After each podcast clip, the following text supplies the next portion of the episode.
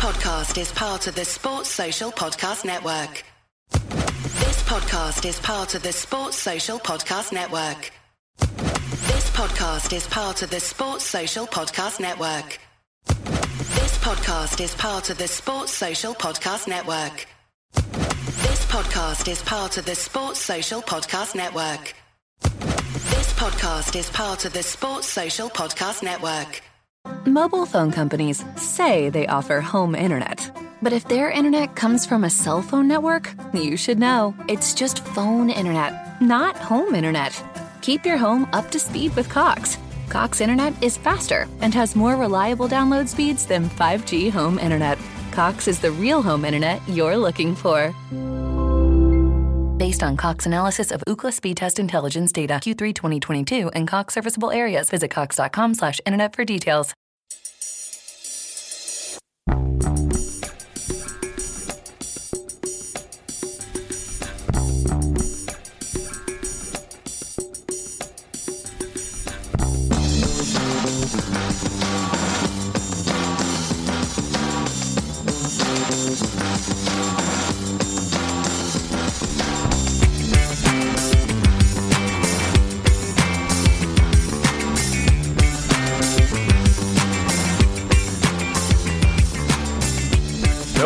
To a Celtic State of Mind. I'm Paul John Dykes, and today I am delighted to join, to be joined in person by JP Mason. You're back in the mothership. How's it going, JP? Uh, surreal to be back. It feels like ages since I've been in here. I can't even remember the last time. It was, it was months ago, wasn't it? I was like, What's changed? yeah, I tidied the place up with some framed pictures, uh, and I've still got a a music mug, which is uh, controversial in some parts, but. Uh, Hope, hopefully not today, but uh, I know it's good to be back. Just uh, obviously through here with a view to going to Dunfermline later on, the the uh, the kingdom of Fife uh, for uh, for a gig tonight, working a show with Teenage Fanclub, which can't wait. And for anyone getting a bit upset about me mentioning mentioning them, I don't know them personally. I've never met them. I'm just it's just a guy going to do his job, a job that he loves. so You're a fan. You're a I, fan. I am a fan. What yeah. was the B sides album? The B sides album that came out kind of in the 1990s, because that's believe it or not, that was the one that introduced me to the band. Because my brother had it. There was a picture in front cover with a guy with a paper bag over his head. I know the one. I can't remember what it's called, but I know the one you're talking aye, about. so that that was my introduction to Teenage Fanclub, and uh, obviously they're playing in my hometown, Stroke City, this evening in a very small venue. Um. Yep. for, for them, I would say. Aye, aye, I think they just wanted to play a gig, and uh, Dunfermline PJ Molloy's ticked the boxes, so that, that's what they're playing tonight. Sold out in like a couple of minutes or something like that. So, and I do believe that they are Celtic fans. Actually, somebody was telling me that recently. Yeah, we had. Um, we will all get on to last night's game. Uh, we had Paul Quinn on the a a Celtic State of Mind. It was about two years ago, and mm-hmm. we actually filmed it at Gorbal Sound, which is where they now film Go Radio. Mm-hmm. And is it across from the, the Brazen Head? Is that right? I, I Just know on the actually. corner. It must be. It must be It's that like an neck of the old miners' welfare Yeah. building. And uh, we were in there talking to Paul, who played drums for the Soup Dragons and Teenage Fanclub. Not a bad CV.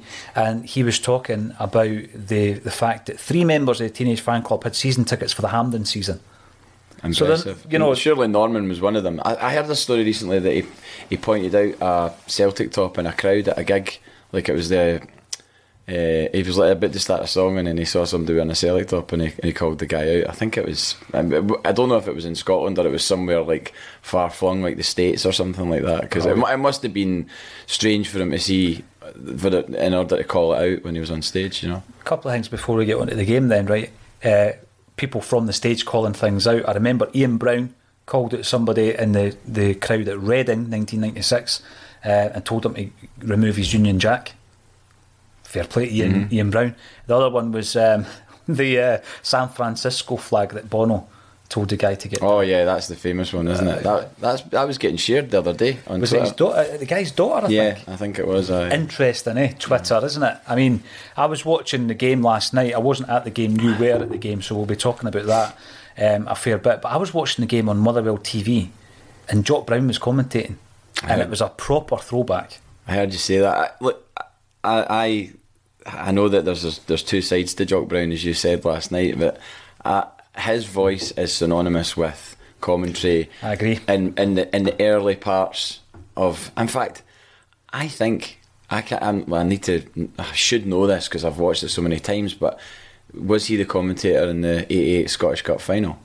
I need to rewatch that. It's either him or Archie Macpherson. It was one of the two of them. Yeah, and I remember. I think it's Jock Brown. You know, I think it, I think '88 is him. But see the voices though. That's like you say. There are two sides to him because you you you remember the Jock Brown era under Fergus McCann at Celtic, Mm-hmm. but he was one of the voices. He was one of the voices along with Archie Macpherson, and dare I say even Mee. McNee. Aye, aye. And you're in the eighties and you're growing up and you and you can hear them. And you know what? When I heard it yet last night, it wasn't instantly um, obvious to me that it was Jock Brown. Mm-hmm. But I remember I was thinking, he's a very good commentator, this guy.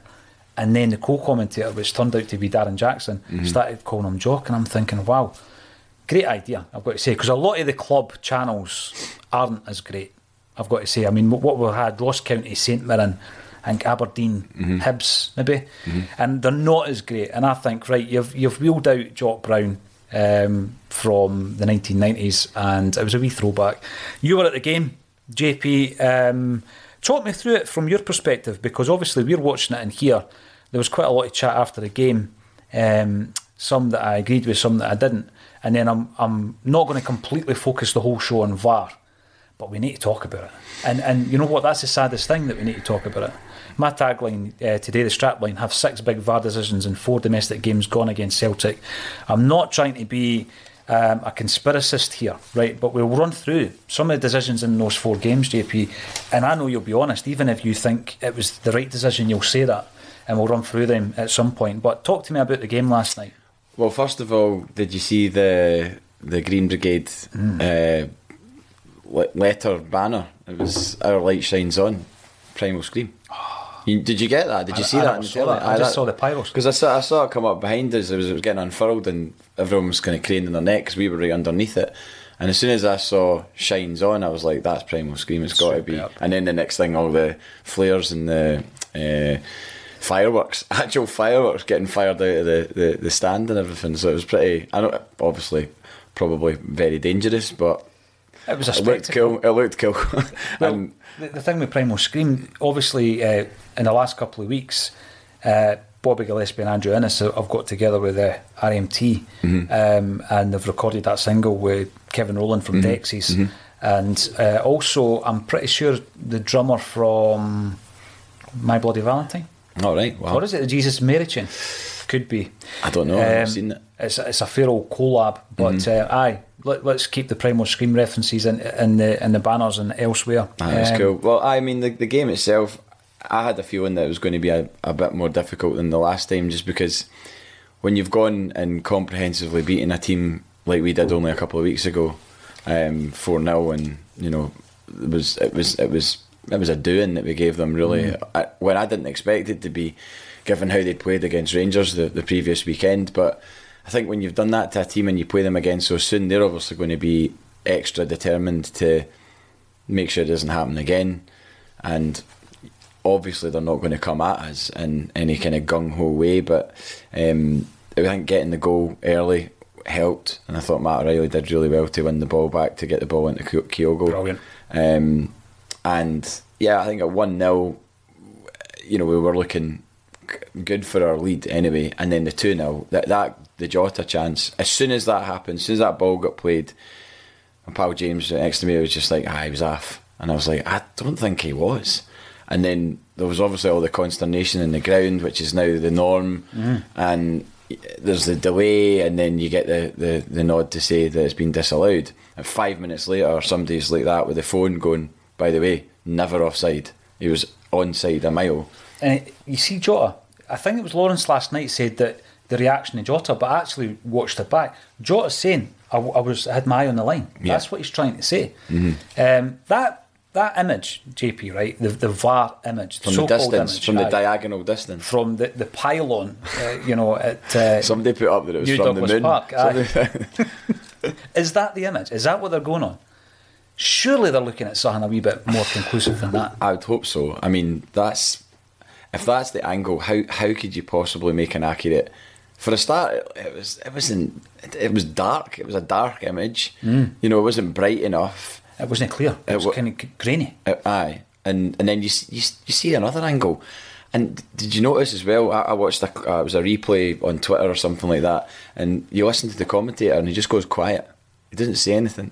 It's almost like the commentators have been told like not to not to question it, Not to or not or not or not to obviously state. Oh, by the way, that's clearly onside. How? Because now you've got a video assisted referee Mm-hmm. on top of replays, and they're not even given the right decision. That's. I, It's absurd. I mean, in the bet, and we were talking about this on the way out the ground last night. The only way you can call this out so that you're not seen as some sort of spoiled, entitled Celtic fan who demands to win every game, and if they don't get, we don't get all the decisions, is when you win a game. You need Yeah. to call out the decisions when you've won a game. Otherwise. It's going to get to a point where something does cost us in a game, and they'll be like, "Oh, here they are moaning again about VAR," and it's like, "Well, no, that's hundred percent. You saw it yourself last night. A completely incorrect decision. He was onside, and yet we got a goal, a perfectly good goal ruled out. And then what a finish goal. as well. What a goal. Aye. Um, I will go through some of the decisions and we'll have a year on A and we'll see what everybody on the um, the chat's saying as well. But with, with regards to that, um, I just don't think it, it, we're calling it VAR. Of course we are. We're saying the VAR decision. The VAR isn't the decision. The decision is a human being mm-hmm. who's making the wrong decision. My, my concern last night was the fact that it, it looked like a really, really bad angle. And that shouldn't be the case. If they've got half a dozen cameras in, in a stadium and the, the TV cameras are showing you a better angle of it, mm. um, the Motherwell goal, for example, the two lines, it made it pretty clear the boy's on side. Mm-hmm. That's fine. You take that on the chin, right? By the way, Good finish as well. It was a great wee finish by by the Motherwell player, and you think we probably could have um, had a moan about the fact that Motherwell didn't deserve to have a free kick uh, in the lead up to it. I, I hadn't obviously it's kind of halfway down the ground. You can't see it from the stand we were in, but I saw a replay of that today. Somebody put it up on Twitter, and I'm like, "What's the foul there? It's bizarre. What is the foul? Is it the, is it the first phase tackle or is it the second one? Because neither of them look in any way dangerous, and you can see. Uh, uh, I think uh, maybe Matt O'Riley kind of puts his hands in his head and goes, "What? What? What's Aye. that for?" And then obviously they score after it. But I mean, there's a lot has to happen after the after the free kick for the goal to happen. But um, yeah, I'll be bringing up the uh, the goals. We'll have a, a closer look at Jota's goal as well, JP. Uh, but I also want to talk about Madrid because you've not had a chance to talk about it, and I don't mean the game per se, but you're there, your experience. I, spoke to you when you were over in Spain. Um, another great away day for you. Uh, it was. Um, it was the it was the one trip that you know we all wanted to go on. Everyone. I mean, it, it- my entire lifetime we've been waiting for that trip, and uh, my pal Michael, who I went with, you know, he he does all the Euro aways, and he has been doing them all. I hadn't been on one since Copenhagen, February 2020, so it was just amazing, an amazing you know experience to get back. Quite emotional as well to go back and support your team away. You know when you're used to doing it. I've been I've been used to going away in Europe. Maybe not every single trip, but I certainly try and make a couple of them every every time mm-hmm. we've, where we're there. And the fact that it was Champions League as well, and yes, okay, it was a dead rubber, but it's the Bernabeu, and and yeah, it was it was amazing, and we didn't see we just had a really good laugh, caught up with people that I hadn't seen for ages. My other pal Michael Mulroney, he came and joined us um, on the first night for a few beers.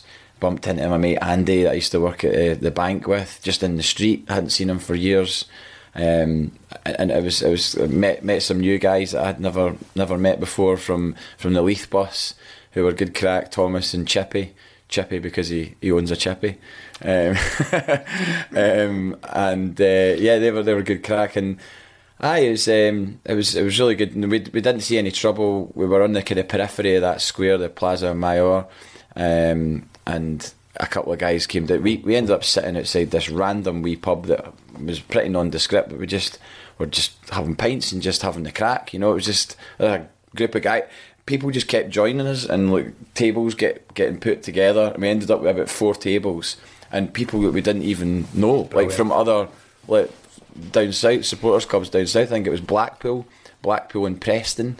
A, uh, a bunch of guys came and joined us from from there, and they'd travelled all kind of far flung ways to get to Madrid and everything. You know, it was all kind of planes, trains, and automobiles. I mean, we went via Malaga, came home via Geneva, the most expensive airport in the world, by the way. £26 for a sausage, some potatoes, and some veg, and a can of lager.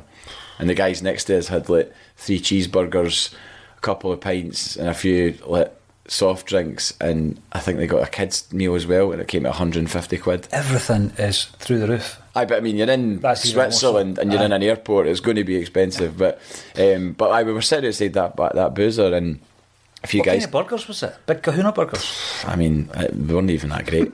but um, a, a few guys came down to that bar that we were sitting in, and they were like, "Oh, you're lucky you're not up there, lads." And we are like, "Why?" And they went, "Because the riot police have just arrived." And they just those twenty riot police vans just came came along and all got out with the, the shields and were just going up and you know I just I well, I think not that it's justified, but I think it was just to sort of spook people into not gathering in in ba- in large groups and deter people. And it's just like nobody was doing anything No. bad. You know, there was no bother or anything like that. It's not as if there was people spoiling for fights or anything. It was just Celtic fans, you know, away away from home in Europe. doing what they do. Yeah. There's two things. Well, Stephen Ray comes in. Both Jock and Archie have commentary for the AA Cup final. One would have been live, and the other highlights. One of the cup finals Ah. around about that time, uh, which I still have in the old VHS tapes, as you know, is um, Jack Charlton's in the studio. He's doing like the halftime um, analysis. Eighty eight. Is it 88? Is it? I don't know. One of the cup fight, 88 or 89, and Big Jack's in the studio doing the Mm-hmm. Brilliant. the analysis. I'll, I'll watch it back. I love all that kind of stuff. All that nostalgia. We'll get as much comments up uh, on the screen as possible. Two wee things that came to mind when you were talking there about your away days, uh, JP, and I don't know how many you've been on, but I remember having a 14. conversation.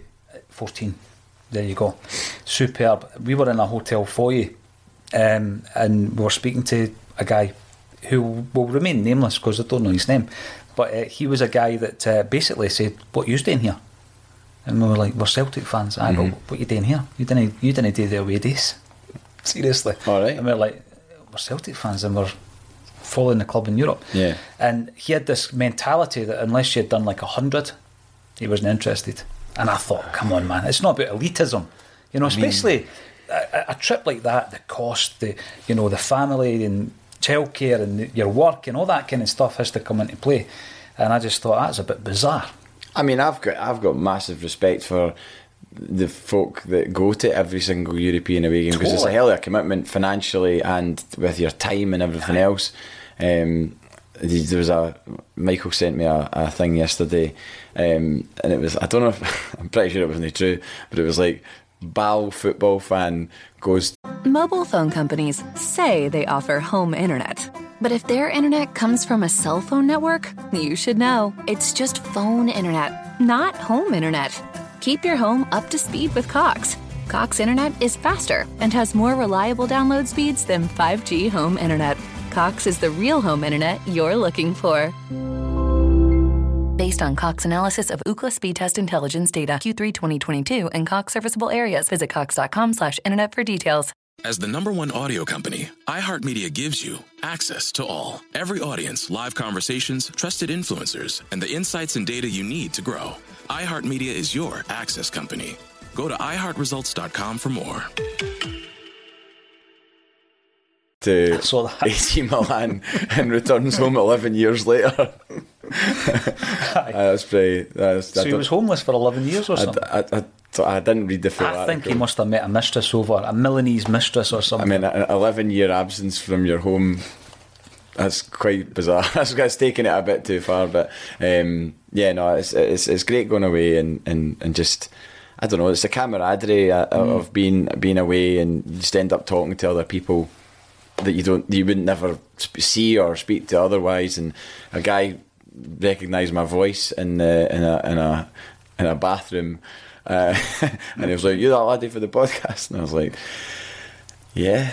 And I was like waiting on a uh, like a tirade of abuse or something like that, and then he was like, "No, no, I listen to it every week." And then we got talking, and he was at the game at Ibrox, the Ibrox disaster, and, Oh, right, and he came home with his dad, and his dad dropped him off at the house, and then his dad went straight to the pub. And I, and I say the house, it's the same street that I stay in in Glasgow, in Maryhill Road.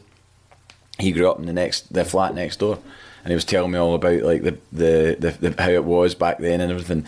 But his his dad dropped him off, and he went into the house, and then his mum went, "Where's your dad?" And he and he was like, "He's away at the pub," and she was like, "I don't believe you. Where is he?" And she was really worried because of what had happened. They had no idea mm. what had happened because obviously no news, no internet. You know, they, how would they know? And then and she knew, or she, I don't know if she'd heard it on the radio or something like that, but she knew what had happened, and and uh, and and she went. She said, "I'm going over to the pub. I need to see your dad. I need to see his face, like to see him in person, to know that he's all right." Which is, you know, when you think about it, it's tr- totally horrendous. traumatic. And, aye. and the lack of cu- communication devices that you Mm. had back then. I, remember quite a bit talking to young Neely Mockin about that because his old man obviously um, assisted Jock Stein in, in getting some of the um, the bodies onto sponsorship boards, Mm. getting them into ambulances and all that kind of stuff. And uh, I also spoke to the doctor's son. So the doctor was um, Fitzsimmons, Doctor Fitzsimmons, and his son who is Edward Fitzsimmons, told me the story that uh, his dad as well was really affected by that because he was helping um, a lot of the people who No were uh, needing it, and he only had one because I mean, at that time, it, you know, one ampule, and I'm not sure what it would have been, some kind of adrenaline shot. Don't know, you know, uh, and he could only use it. So he, he took the youngest person he could find. He used it on the youngest person. You know, thankfully that person survived. So, aye, incredible that you're always bumping into folk in your rhinos Aye, now, I've- and it's uh, aye. you're that guy for Axel. No, but we spoke. We spoke outside for a for a good bit, and he was just a really nice guy. Like you know, mad Celtic fan, been going to games for what forty years, 40, 45, That's amazing. Big shout out to him. fifty years. Yeah, he was a really nice guy. So, aye, things like that. It's just. Uh, it, it, it, well, it was good to just get away from from here for a bit and just sort of uh, have a bit of time away. See, catch up with Michael as well. Not seen him for ages, so um, and uh, yeah, we, we we we had a good time. Superb. the other thing that came to my mind, uh, JP, was Jim Orr, who we will know from Friday's uh, bulletin, but also he's a playwright as well, and um, he was massively involved in Save Ourselves back in the early nineties. And and Jim had the foresight to take a camcorder to Seville, Oh, I heard you talking about this. Aye, yeah. and we've now got three videos, um, Oh, wow. which are going to form part of one of our videos this weekend, Hmm. uh, the archive footage, um, which is tremendous because he's walking down the street, he's watching Charlie and the boys, he's at the fountain, he's at all these different places that people always refer to when they talk about Seville. Uh, But you see so many fans walking back and forward, and you may be on that video. I'm not. I, I got to the ground and all I saw was the ground, and then I was away again. So I never got any. I, I would really like to see that for the point from the point of view that I didn't get to see any of it in person. I was there that day, but because the stadium's so far away from the city centre, you didn't get. I didn't get the chance to go in and soak up the atmosphere. I mean, I was lucky to have a ticket for the game and experience the game, which. I would take that over anything, you know. I would- I would rather have, you know, been in the ground and everything else because that's what you go to these trips for. I, I, I have respect for people that go without tickets, and and I went without a ticket to Madrid, but I was confident I would get one for the Madrid end, and flukily managed to get one for the Celtic end. But uh, that's another story. Um, but yeah, I'd, nothing to do with this, by the way. Just FYI, anybody going, "Oh, you got it because you're on that podcast?" No, I didn't. I didn't. It was actually through a twenty plus year old year old f- friendship with someone. So there you go.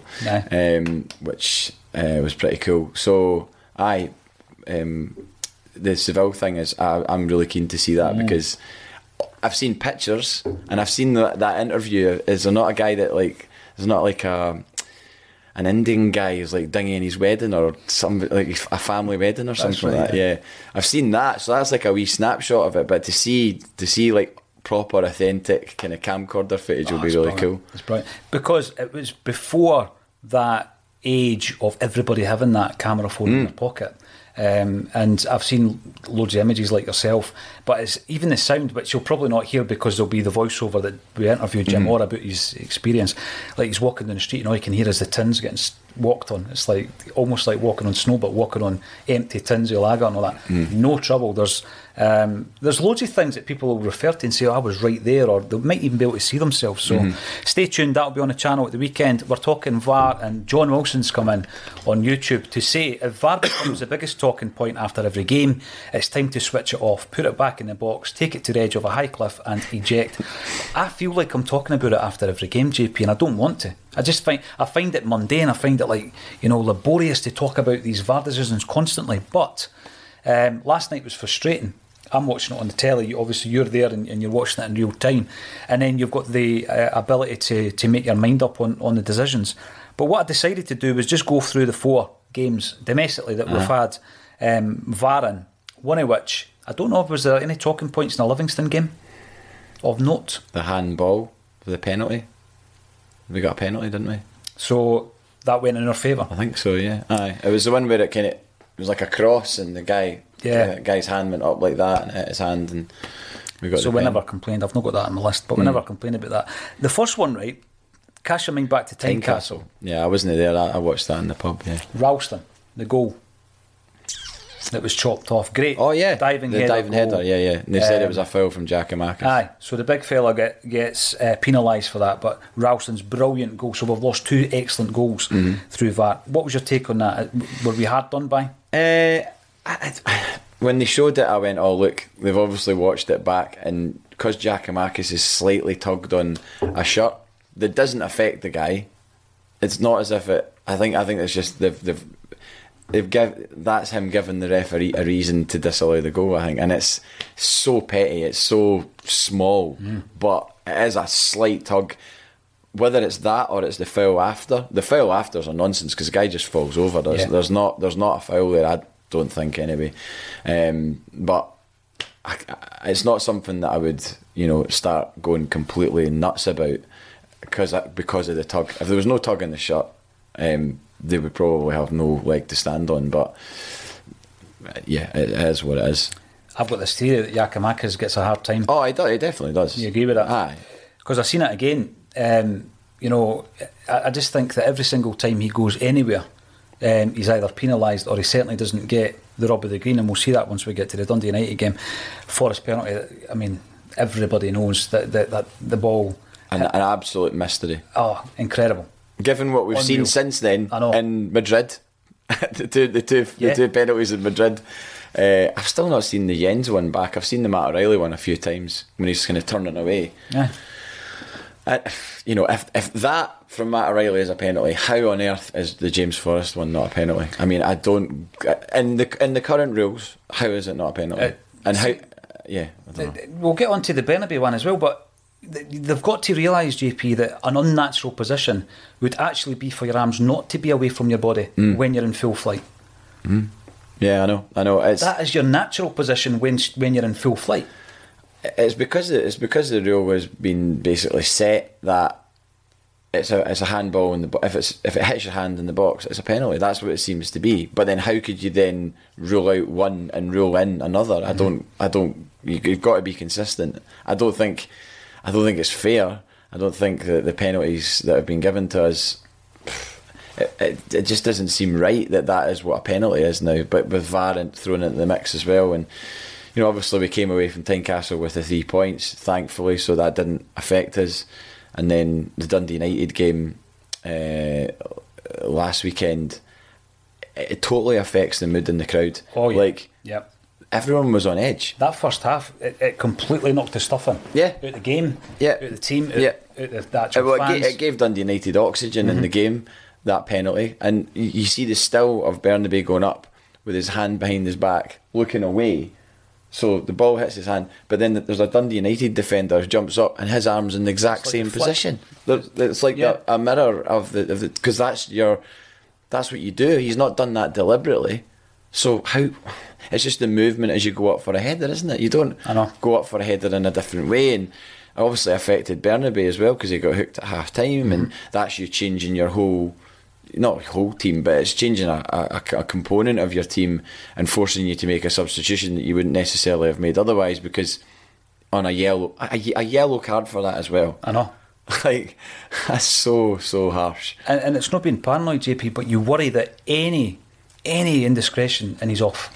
You know, mm. you start worrying mm. that that's the case. And Ange obviously shared that frustration. It it obviously went to Bernabei's head. Mm-hmm. Um, there's been for a few years that that position that players take up. Ralston does it all the time when he's running towards somebody and he puts his hands behind your back. You can't do that when you're jumping up for a ball. No. You can't do that when you're going to ground. And it just seems very, very harsh. So Bernabei's handball. And then Giakoumakis. Uh, Sibbald's challenge on Giakoumakis. And for me, it, it's. Oh, it's the high foot, yeah, yeah, yeah. It's high. It's, it's potentially. Did he get booked for that? Um, no, There was no foul given, was no, there? no foul given. Yeah, there's there's a still image of that as well. I know That not everybody terrible. not everybody likes still images, and and I'm not often a fan of them. But that one, you see how high his boot goes. It doesn't, you know, it's not it's not a, uh, an optical illusion. You're seeing how high his boot goes Yeah. in a still image. So therefore, if you're putting your boot that high, that's endangering the opponent. No foul given. It again, people watch this maybe from another persuasion, and they'll be like, "Oh, listen to these guys moaning about VAR." I mean, like, but until until it starts happening to your team, which it invariably will, there'll be decisions that happen. I'm not privy to everything that's happened in every single game outside the Celtic because I've not simply not had time to watch. Since VAR came in, I've not had time to watch the highlights of every single game or been aware of things that have happened in every single game. But it's not just going to be us; it's going to suffer from this. No. It's, it's going to be everybody. And it, I was so wary about this coming in, and I remember being at games and going, "God, you're going to have VAR soon. It's going to be." I mean, even like last night, Motherwell don't have a screen, so you don't. You're like, is this happening? What's happening? Is you know, you're looking for him standing, like the ref standing, mm. giving it, you know, hold on and all that, and you, you, you're not even getting that. So kind of everyone's looking at each other, going, "Is this is this going to VAR?" And it's it's just But that's what Ange was speaking about, wasn't it? The fact that you know he's thinking about it from the viewer or the, the fan's perspective, Mm-hmm. and he's saying it's it's actually affecting that experience, and it is. And um, I I I think uh, the goal we mentioned the goal, and I spoke last night, and, and I mentioned the fact that um, you know you, you've you've had Ralston's excellent finish. At Tynecastle, you've got Jota's brilliant finish, like brilliant team goal last night. oh, Kyogo did really well. Unbelievable, yeah. That was the did- one where Kyogo won it back, didn't he? And then beat a man and then put in a just a brilliant ball to him. He had no right to win the ball back. No. And then the ball was inch perfect. I thought the run was timed to perfection. And we've been kind of robbed of that. So, like, the end of season um, highlights reel, you can't even put that in there because it was a disallowed goal. It's, it's so unfortunate. And I think the body language of Jota said a lot because he was saying, I had my eye on the on the line. I think he'll be feeling really aggrieved. And it concerns me if that was the best quality um, image they were actually relying on, JP, from the other side of the park because it, it, it's not conclusive. I mean, there. you, can you can handle you can you can handle um, say a goal's disallowed because of VAR, and then you, you wait that wee moment in time or minute or two or however long it is, and then they go right no goal. You're like okay, must have been offside then, and then you get home and you see the highlights and like it was onside. How, how can that possibly? How can that possibly be the case? You know that that is properly ruining the game mm-hmm. at that point because you've just disallowed a goal, a perfectly good goal, having had the opportunity to watch it back again and then still disallowed it. Like, because you're, you're introducing a very expensive bit of equipment um, that's meant to improve the the quality of the decision making, Mm. but it's actually making it even worse. Um, Morris on Starfelt again. Oh my you'll have seen that that, time and time again Jeez, oh. today. Yeah. uh, on Twitter. And he got a yellow card, didn't he? He did, but was that enough? Nah, that that's a straight red. That's a shocker. Yeah, I mean, you go. Scott Brown does that in a Rangers game. Off, Yep. off. Absolutely, his reputation would go before him, and he'd be off. And I'm looking at the player that was against Starfelt, who's only started coming back into the team and kind of reigniting that partnership that he's got with Carter Vickers. And I'm thinking that's all it's going to take for us to be in disarray until we get reinforcements in at the back. And I feel the same up top as well. Obviously, everybody's got their thoughts about January and what we bring in in January, but I think most people are um, looking forward to bringing in Kobayashi at the back. Um, Seen I so many tweets from journalists and people that know that that side of the game, and I don't know if I've heard Liam from a Cel- Cel- Down Under, Celtic Down Under, um, and I, I don't know if he's spoken in detail about um, Kubayashi. Kubayashi, Yeah. yeah. But there's been a few tweets going, how how have they let this guy go? Like, and we're getting him for now. yeah, how like saying that it's a pretty big error on their part, which obviously it's not good for them, but it's good for us um, to be getting somebody with that sort of level of potential. And in fact, did you? Maybe it was on Celtic Down Under, or if Liam was on here, but somebody said, "Who would you take out of Ko Itakura and Kobayashi, and Liam That's said right. Liam said Kobayashi. Yeah, and he was on with uh, Dan Orlowitz, the, the, Mm-hmm. the journalist who's based in Japan as well, and he agreed. Oh, did he agree? So the two of them uh, actually agreed with that. So that's interesting because that, that Itakura um, looked like a, a proper. well, he's in the squad. He's in the, na- the national Yeah. squad, isn't he? Superb. Um, you've, you've told us about your, your trip to Real Madrid. I, I find it funny, right, that um, one of the greatest players of all time, Alfredo uh, Di Stefano, or Di Stefano, Di Stefano. Di Stefano, that's the guy, um, who obviously played his testimonial against Celtic in the Bernabeu, and Celtic beat them 1 0. Bobby Lennox scores the goal. Um, never played that World Cup final, did, did Di Stefano? No. No. Mobile phone companies say they offer home internet. But if their internet comes from a cell phone network, you should know. It's just phone internet, not home internet. Keep your home up to speed with Cox. Cox internet is faster and has more reliable download speeds than 5G home internet. Cox is the real home internet you're looking for. Based on Cox analysis of Ookla speed test intelligence data Q3 2022 and Cox serviceable areas, visit cox.com/internet for details. As the number one audio company, iHeartMedia gives you access to all. Every audience, live conversations, trusted influencers, and the insights and data you need to grow. iHeartMedia is your access company. Go to iHeartResults.com for more.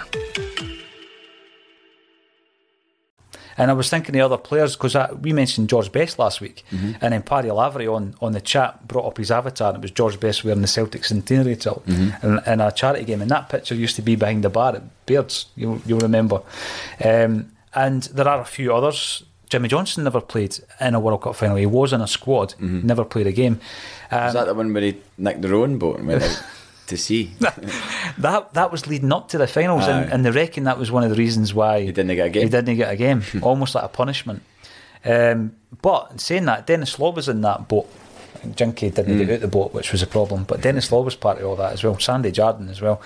Um, and I'm thinking about the the emissions and the inclusions, and I find it really like utterly bizarre that Di Stefano's never played in a World Cup final, but potentially Jason Cummings will have done after this World Cup. It's wild, isn't it? It's absolutely wild. I mean, I, I, I know you said, "Oh, how how can Jason Cummings be there and Tom Rogic isn't?" But Tom Rogic, I don't really know how much football he's played for West Brom, but to to not have had a club for that mm. length of time, you're not going to get into a World Cup squad, I, regardless of how good you are. I know he's obviously an absolute.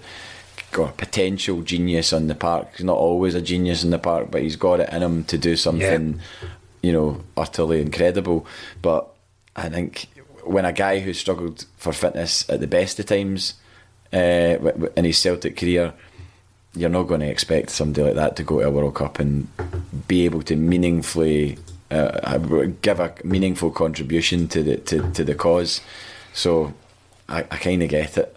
Um, I feel for him because I'm sure he would have loved to have been there, even though it is a totally weird World Cup, and I, I, I, I'm not sh- I'm not entirely sure how much interest I have in it. Really, I was going to ask you that because see, when I was a kid, right? I mean, you'll see the there's a bag out there with the Italia '90 mascot on it, um, Ciao, one of the best Mm-hmm. Oh, mascots. oh. And and I I've got a back- Ferrari Testarossa uh, die-cast metal keyring with with the Ciao you? on the bonnet. Yeah, yeah. Mind the, the wee balls you got, the footballs. I had one of them as well. Italia 90 balls. Oh, yeah, brilliant! yeah. And you know, you Coca- think was it Coca-Cola I was gonna Italia ask, 90? uh, Yeah, yeah. Coca-Cola because there was some kind of um, thing with the ring pool Mm-hmm. where you won prizes, and that was one of the prizes. Around about the time of the Coca-Cola yo-yos, Had them as well. all that stuff. Did you have a Wee bit of gold? Did you have a gold? A gold I did, spinner? But remind me, how did you get one? You had to save up. Was that what it was? Something like that. It was tokens or something or other. It, you couldn't just get one anyway. They were quite hard to get, and I, I remember getting one, and I, I actually thought I had the holy grail. I bet just a a gold, quid a gold eh? yo-yo. I think I think I've still got it actually. And what was the tricks? Walk the dog and all that, round the world and everything. Remember, everybody had done the tricks. I rock. There was a, a one where you could put it into like a kind of diamond and then put the, the right. in the middle. I can't Yeah. remember what that was called. Aye.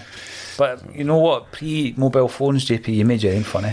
Aye. you know what I mean? I mean, you, ha- you had to. I mean, that was that was that was uh, halcyon days. It was. Aye. I, th- I think back to those halcyon days. I think back to the 1990 World Cup, 86.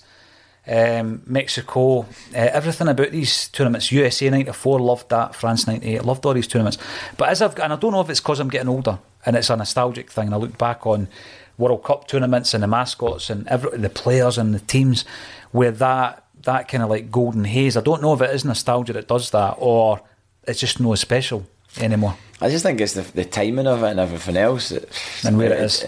The time, timing of it, where it is, the lack. Well, obviously, there's no Scotland there. Uh, I, just, I, I don't know. I just, I just, I just think of it as something that I'm not overly excited about. Did you see the?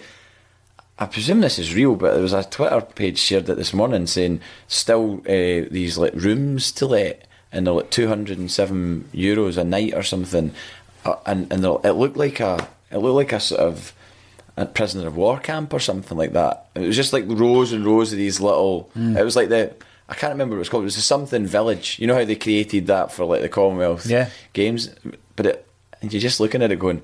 If that's as hot as you believe, you, you know, that it, has, has that got air conditioning? Are you going to? Is that just like a little sweat box that you stay in for the night? I just there's there's no appeal to for me as a as a football fan. Really for this World Cup. I mean, I'll, I'll, no doubt end up watching a couple of games, but I, I don't think I'll have the same um, passion or, or interest as I would do if it was. Uh, I mean, even like, is, is it going to be like full stadiums? I mean, I don't know. I mean, I know what what is the atmosphere going to be like? What is the atmosphere going to be like? I know. I, I, I can't really imagine how people have the money in the current climate to be able to go over in their thousands and support our national team. I just can't. I can't see it. You know, no.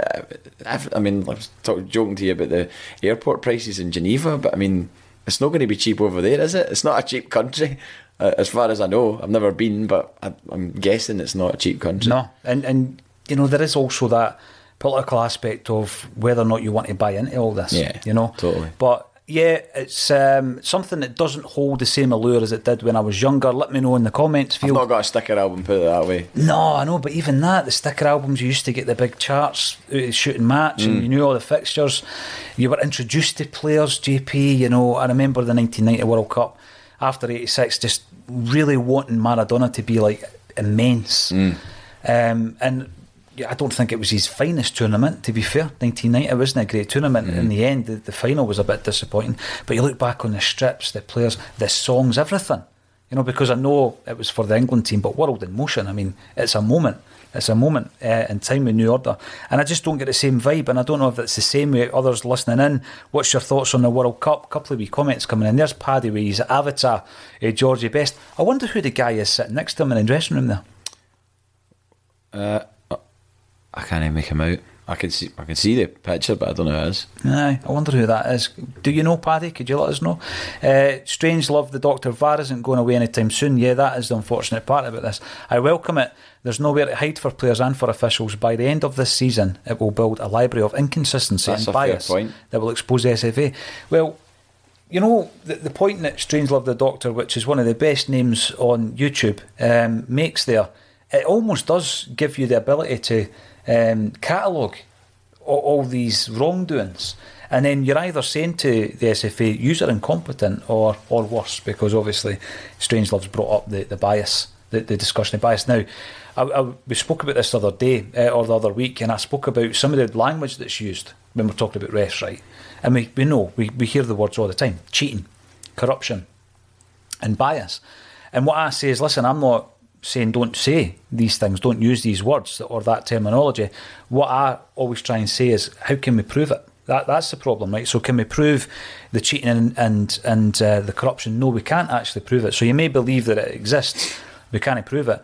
But can you prove bias? Well, yeah, because it exists in every single walk of life. Mm. So how do you then compete against the bias?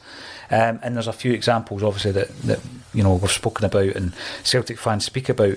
How can you referee a, a, game of football involving a team that you support, for example.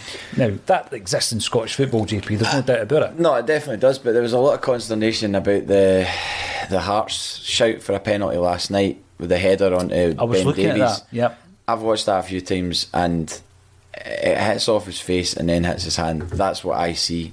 And I, obviously, I would like to be, um, you know, angry about it but I, I, just I think that's what's happening. People were saying, well, why didn't it get looked at? and I, I don't know what the the sort of uh, the machinations is of VAR. Like, so when that's happened, has somebody straight away in his ear gone, hit his face and his hand, move on, like really quickly, hit- Yeah. hit his face, hit his hand, and the ref's just gone right, okay. In seconds, I don't need to, don't need to question that. Why is it so cloak and dagger though? Because you know if they came out and said that, Yeah, then it does dampen a lot of the, the theories, if you like. It's Mm-hmm. like this is the reason why. Come out and tell us. And if you do that, then but it took so long for the Bernabeu one. I mean, that was it took ages, and then they eventually gave the penalty and gave the yellow card, and I, I just. I don't know. It's, there's just inconsistencies all over the place, and and as Strangelove, the doctor, um, t- said, that it will build a portfolio, and and and it's it's evi- it's it's then clear evidence that that I'm not getting into this moon howling. Oh, there's bias against us, or it's just incompetence. But then the thing as well, though, JP, the club don't really communicate um, how frustrate, frustrated they are. Uh, but they obviously are doing stuff behind the scenes because at the AGM, not this year, the year previous, Ian Bankier stated that they had concerns, they were deeply concerned. It was brought up again at the AGM this year, so the club are doing stuff behind the scenes. They're unhappy um, with the decisions. And like you say, we've actually come through the four games that we've been looking at, um, and we've won all four games. And it is at that point that you say, you know, this is this is not good enough. Um, there's there's another wee thing I was going to say. Dermot Gallagher, he's the guy that comes out now on Sky Sports, right? And Stuart, who works in the in the studio, um, showed me something completely unrelated to the conversation we're having, and it was a Ben Thatcher tackle. He was playing for Portsmouth. Where he basically, it was Pedro Mendes, and he smashes Pedro Mendes. I think he's knocked out and he gets booked for it, and it's Dermot Gallagher who's the ref, and I'm like, right, so why should we be listening to you, mate? That was one of the most horrific refereeing decisions I have ever seen. Uh, look it up on Twitter because it was there last week or the week before. Um, I'm going to bring up this point from Daniel Brown. The club's voted for VAR, but too many want it on the cheap. More cameras are required to give it credibility. I don't disagree with that. If that is the only angle we can see the Jota decision, the UEFA minimum is not good enough. Um, I think so. And it, but as Strangelove said, build yourself a case, and, and then you can go to the authorities. We've been talking about international football with the World Cup, and I'll come back to that when we talk about some of the Celtic players that made it and those who didn't. Um, but obviously, there's been an international knockback because Celtic are not releasing players for Scotland's um, friendly against Quite Turkey right. Quite right. and Starfelt's not being released for a game for, for Sweden. Uh, Stevie Clarke comes out and does what Stevie. Clarke does. Bewildered. How good were Ange's comments though? Amazing. Brilliant. Oh, so good. Like he just he's got them on strings. Mm-hmm. He's absolutely got them on strings. And we are perfectly entitled if if we were only announcing that game now or something like that, okay, you could maybe form an argument. But that game's been that game's been in the diary for a long, long time. So you kind of just sort of oh here, oh we've decided to have a friendly against Turkey. How long has that Turkey game been in the hmm, diary? I know. I- and, and how important is it really for our players to be involved in that? The I mean- three players that would have gone, Taylor, Turnbull, and Ralston would it have been? Aye, Taylor, Turnbull, and Ralston. I would argue that none of them would have started potentially. Yeah. So you'd be taking them for them to be in the squad and maybe get a substitute appearance because he's not going to play Taylor over uh, Andy Robertson or Kieran Tierney. I wouldn't have thought. Mm-hmm. Midfield, I think it, it- the mid the Scotland midfield is is kind of set in stone, isn't it? And Turnbull isn't a starter in that. In No. that. And, he, and, and, Ra- and Ralston's up against. I don't know who who is right back for Scotland. I can't even think who would get in. But he's called up Ramsay, so that's experience for for Calvin Ramsay, and it's an opportunity for him to play at that level. Celtic are going to be, con- uh, as they are contracted to play in in a in a tournament already. and Mm, I know. And Ange wants to take the players that he wants to take. He doesn't. I, I don't. I don't see the issue. I really. and we want to look after our Australian fan base. I mean, I know that Scotland don't care about that, but as a club, right, there's quite a few things here. I remember, like, we're obviously working through the uh, the old VHS video collection retrospectives, and we'll have more on the channel very, very soon. Um, but it's going to pre-season in the nineties, and we're over in Ireland, and it was a it was a, a regular thing. We would go to Ireland, we would play some friendlies. The Irish fan base seen Celtic in the flesh, and uh, obviously at that time it was Liam Brady, and, and we had Big Cascarino had just signed, and all this as well. Um, but we've not even been doing that uh, as often as we should. Mm. And you look at the Irish fan base and the fact that it's given a wee bit back. You look at we've got a massive fan base in America. I know that's not as easy, and Australia's not been as easy because in the pre-season we've not had the time due to the qualifiers No. for the Champions League. So I get it. So this is an opportunity for us now to tap into the not the market, the fan base, and give a wee bit back to the fan base. You're seeing a Celtic team, and with all due respect to every single member of the, the B team, the Australian fan base will be what to watch the first team Aye, as well. Yeah, yeah. You know, and I think Ange, when he's been getting badgered constantly in the pressers, By the way, VAR, some some of the questions he gets asked in press Oh, conferences are. I. I, you, I honestly watch them and I'm I'm listening to what the, the folk are saying and I'm like, how how how is that your question? You've got this opportunity to speak to the manager of the Celtic Football Club, and that's the question know, you've asked. I know. And he just kind of goes, yeah, they're not really, and, and you just see him kind of like going, why why are you asking me these questions? I know, I know. The, the one for me, right, is by the way, I have never met Ange Postecoglou. I've never been in a press conference with him. Um, we do get invited. You're not hung about outside Usabi Deli and the not, West End. not no? yet, not yet. Although I was at the uh, oh, what was it called? Crab something. Crab Shack. Crab Shack. I was talk, speaking about it, wasn't I? Mm-hmm. The Crab Shack in the West End, absolutely brilliant. There's two of them, but there's one in the West End, superb. And apparently, he likes to go in there for a wee bit of lunch. So I might be hanging about at some point. but um, I do, we do as ACSOM get invited into the pressers, but we've got a couple of people um, in the team who would benefit from doing that as part of their studies, JP. So generally speaking, I'm never anywhere near them. But I'm going to say something. I think if I was faced with Ange, I'd be a wee bit nervous. I think I would be. Yeah, I mean, yeah, but it still doesn't stop you from preparing a better question. Some of the mundane, like, pointless questions that they ask him, Mm. like, especially when it's been asked. That that's the one thing. If you're going into a press conference, right, make sure you've got half a dozen questions because the chances are someone else will ask the same Exactly. one. Yeah. And, and Yeah. Mm. I think that's maybe what happens. And then it gets to like an actual journalist and they're like, oh no, I've got to go down to my sixth choice question, which is the worst one. Mm-hmm. And then they have to say it. So you need to make sure they're all of a decent standard. Definitely. Something that's going to make him, I don't know, just get his. Uh, you know, get his Get the juices get, flowing. get his juices flowing, get his interest. Because like when when you do get that, you normally get a really good answer. Mm-hmm. I mean, Declan's got some good stuff from him Big Tony. and Tony as well. Yeah. Yeah, yeah, they've mind they, they, they know what to mine for. Whereas you just get these kind of really basic questions that don't he he answers and you're none the wiser to anything. you he's just he's just given a polite stock answer that hasn't really given you any information. It's answered the question probably just to placate the person that's asked it. But it doesn't really give you anything to go on. nothing But- really tangible. uh, and the thing too, as well, right? I, you know this. I love interviews. I watch them all the time. People have got their their own kind of like choice uh, videos on YouTube and all that. I tend to watch interviews, long form interviews, uh, music related, film related, football, whatever it might be. And you're looking at the the way that some of these questions are, are actually shaped as well, JP. And you think to yourself, well, just you know, if you if you're in an interview, you've got to have a few rules, right? And right now, if I'm a journalist, which I'm not, and I just- Mobile phone companies say they offer home internet. But if their internet comes from a cell phone network, you should know. It's just phone internet, not home internet. Keep your home up to speed with Cox. Cox internet is faster and has more reliable download speeds than 5G home internet. Cox is the real home internet you're looking for. Based on Cox analysis of Ookla speed test intelligence data Q3 2022 and Cox serviceable areas, visit cox.com slash internet for details. respect those that are, I'd be saying I'm not going to ask him about VAR. I'm not going to ask him about motivating your team now that there's no Champions League football because that gets asked every single week. And I'm not going to ask him about injuries either. It's the three questions that are stock questions.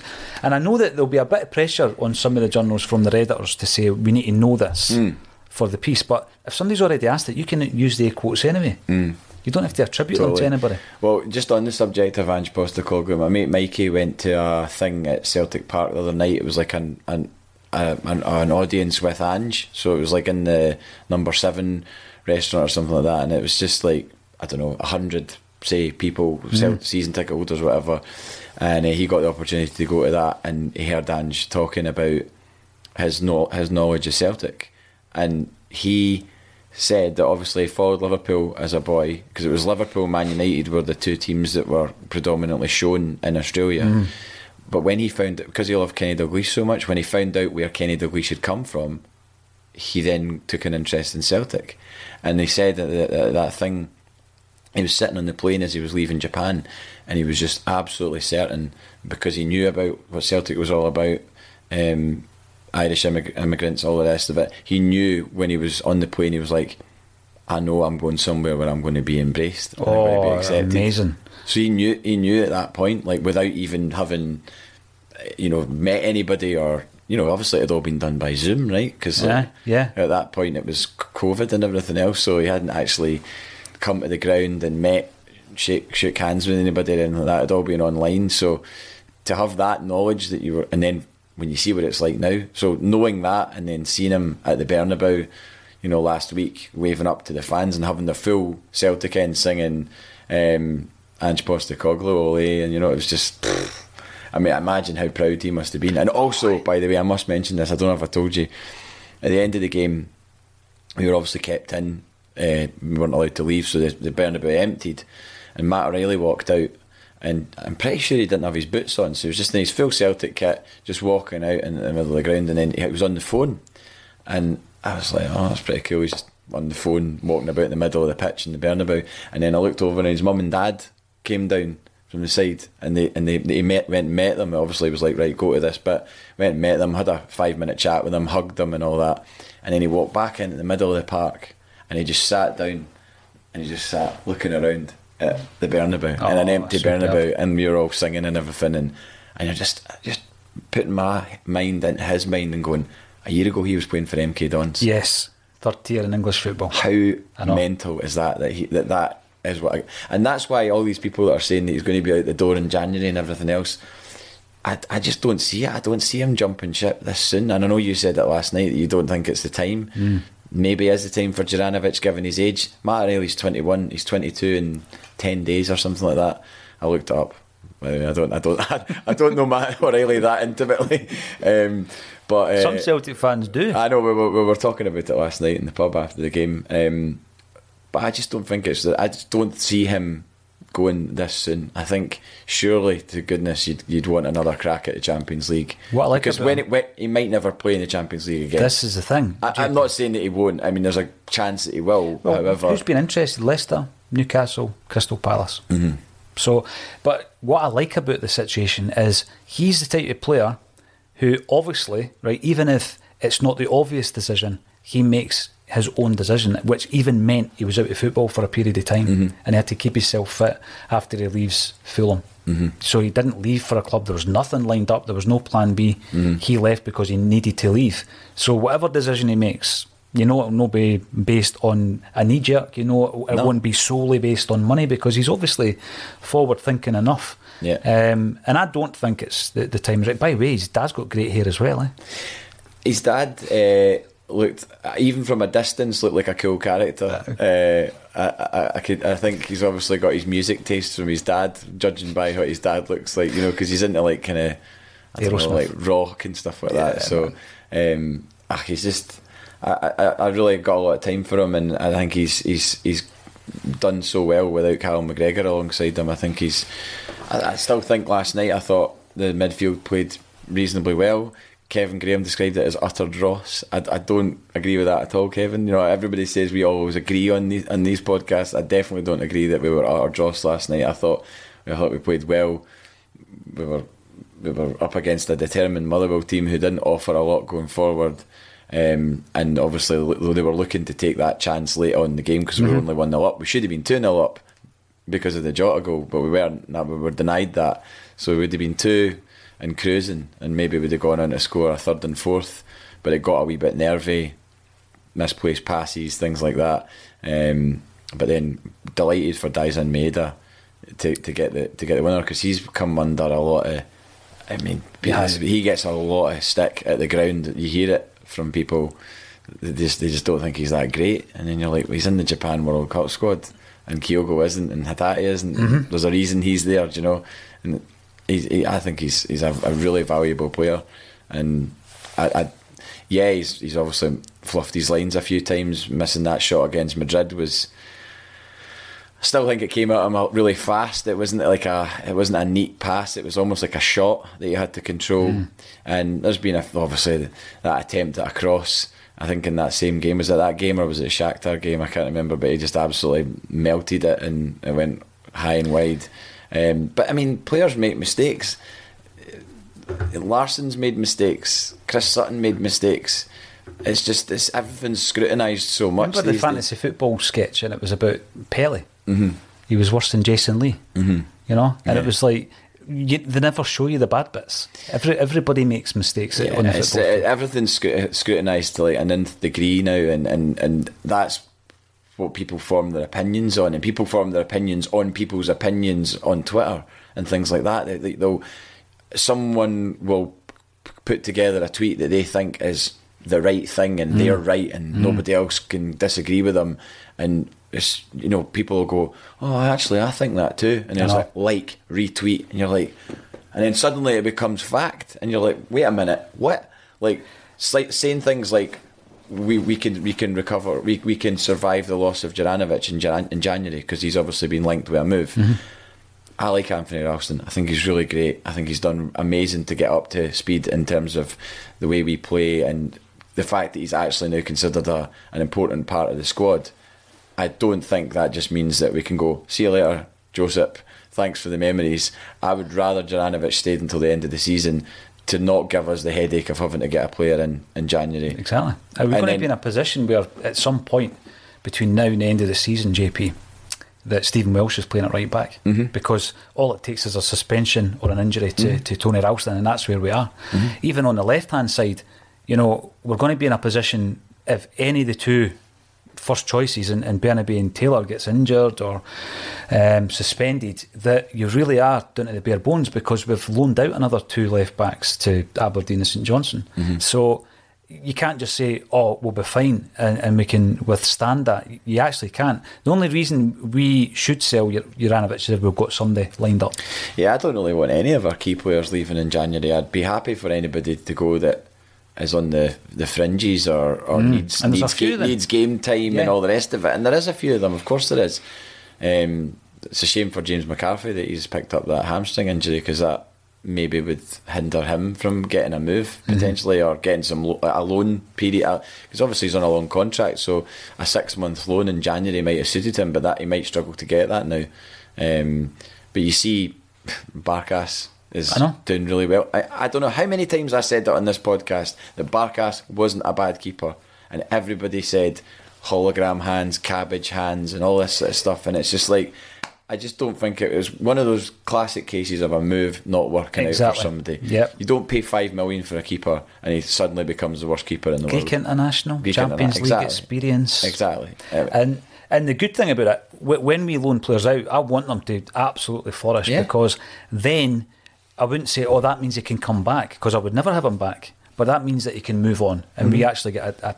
I'm not going to say a decent fee because you're you're trying to recoup something at that You stage. might get a decent fee for him based Yeah. on his performance. I mean, you've got to like base it on the performances in the loan spell, Mm. but th- there'll probably have been something already negotiated. Surely you would have thought there'll be Yeah. a, a fee input into the deal that it's whether it was good or bad. That's what they're paying. And you want Mikey Johnston playing well. Yeah. Some of the others, Again, we all said that he just needed games. I know. How many times did we just say he just needs a change of environment and and, and a bit of confidence and playing somewhere else? And Definitely. And there you go. He's he's he's got it. There is obviously players that have come to Celtic, and you do know that there isn't a future for them at any at a certain level in the game. We've seen that.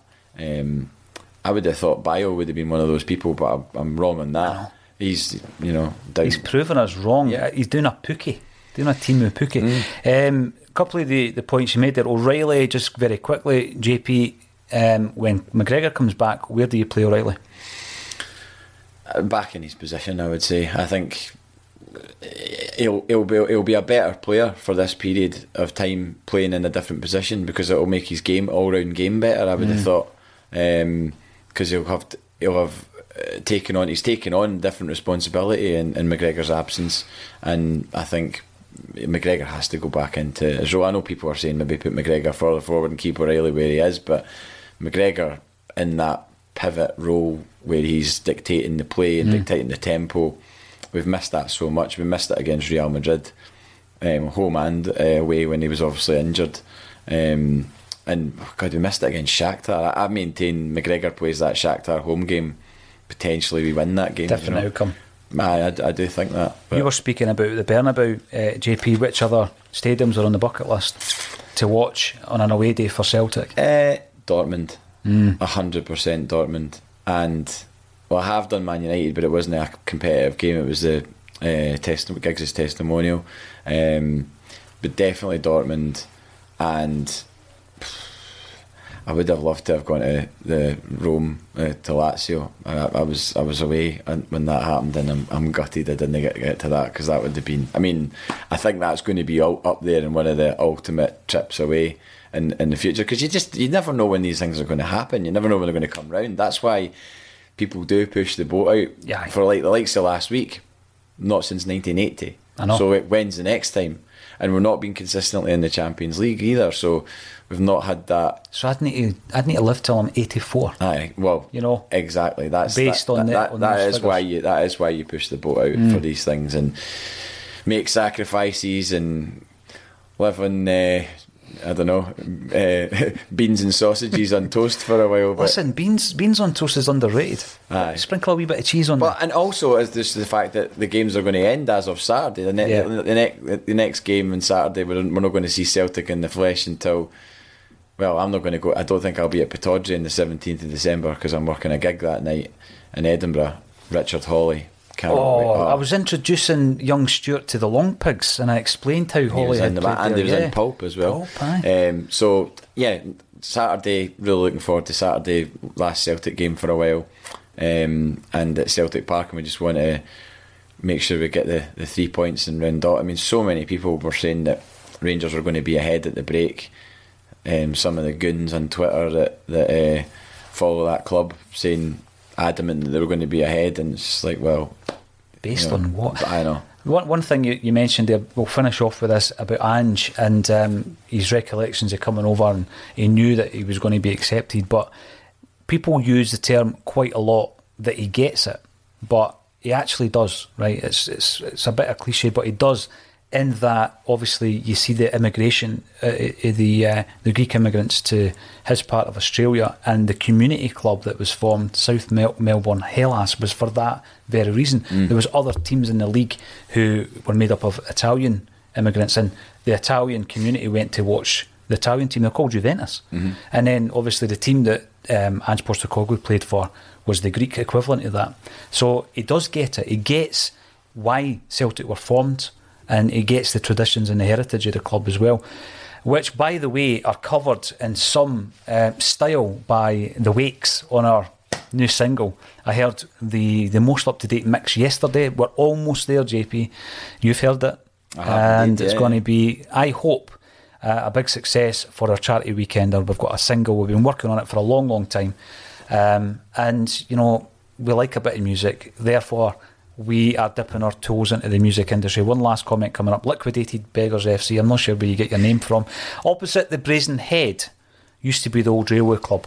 So Oh, the- that, that's the the Gorbals Sound? That's the building. Yeah. And, and by the way, when you look at it from the outside, it's like a TARDIS. Once you get in there, it, Is that the Go Radio Studios is, is there as well? That's it, Is yeah. it next to that? it's it's in, in the building Part of now. that, yeah. I have seen that. Yeah. And when we were in there interviewing Paul Quinn and doing another few podcasts, we bumped into Jim Kerr in the, in the car park. Just, you know, bouncing about. did the they start? Did they start regal- regaling you of tales of kicking a sheep's bladder around the streets of Toryglen? he didn't actually. He He spoke about. Well, I probably asked him. He spoke about that time he was in the recording studio with Jimmy Johnstone, All right. Dirty Okay. Old Town. But Yeah. um, By the way, that, that impression and part is copyright of a friend of mine, Chris Kaczynski, who's in Sydney, Australia now, um, and he used to he used to do that impression. I've I've borrowed it from him. But yourself and Paul Sheridan are very good at the impressions, I'll give you that. um, and we'll wait for a wee while before you give us the Kevin Graham one again, JP. But thanks everybody for getting involved. That was 700 strong live on YouTube. If you haven't done so already, get subscribing to the channel. Um, and also, if you want to you know, support us. We've got some merchandise on our website, and the link for that is underneath, as is the link to Etiv Watches, who have got a really cool Celtic minded watch. Seen it. Um, you get 15% off using the code, get this, Paul John Dykes. You'll get slagged for that. Superb. Uh, you definitely will. Absolutely. Though all that's left for me to say is thank you once again, JP Mason, for joining me on a Celtic State of Mind. Cheers, Paul.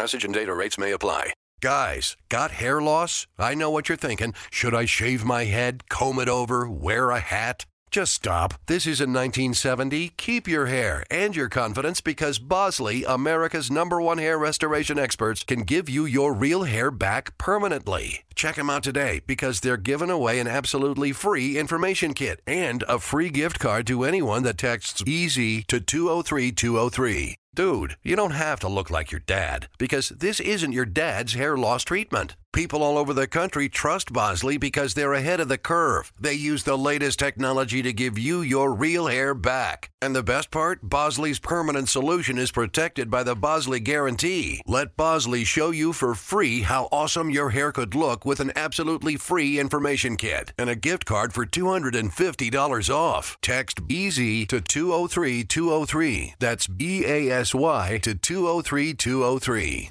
Mobile phone companies say they offer home internet. But if their internet comes from a cell phone network, you should know. It's just phone internet, not home internet. Keep your home up to speed with Cox. Cox internet is faster and has more reliable download speeds than 5G home internet. Cox is the real home internet you're looking for. Based on Cox analysis of Ookla speed test intelligence data Q3 2022 and Cox serviceable areas, visit cox.com slash internet for details. Sports Social Podcast Network. Sports Social Podcast Network. Sports Social Podcast Network. Sports Social Podcast Network. Sports Social Podcast Network. Sports Social Podcast Network.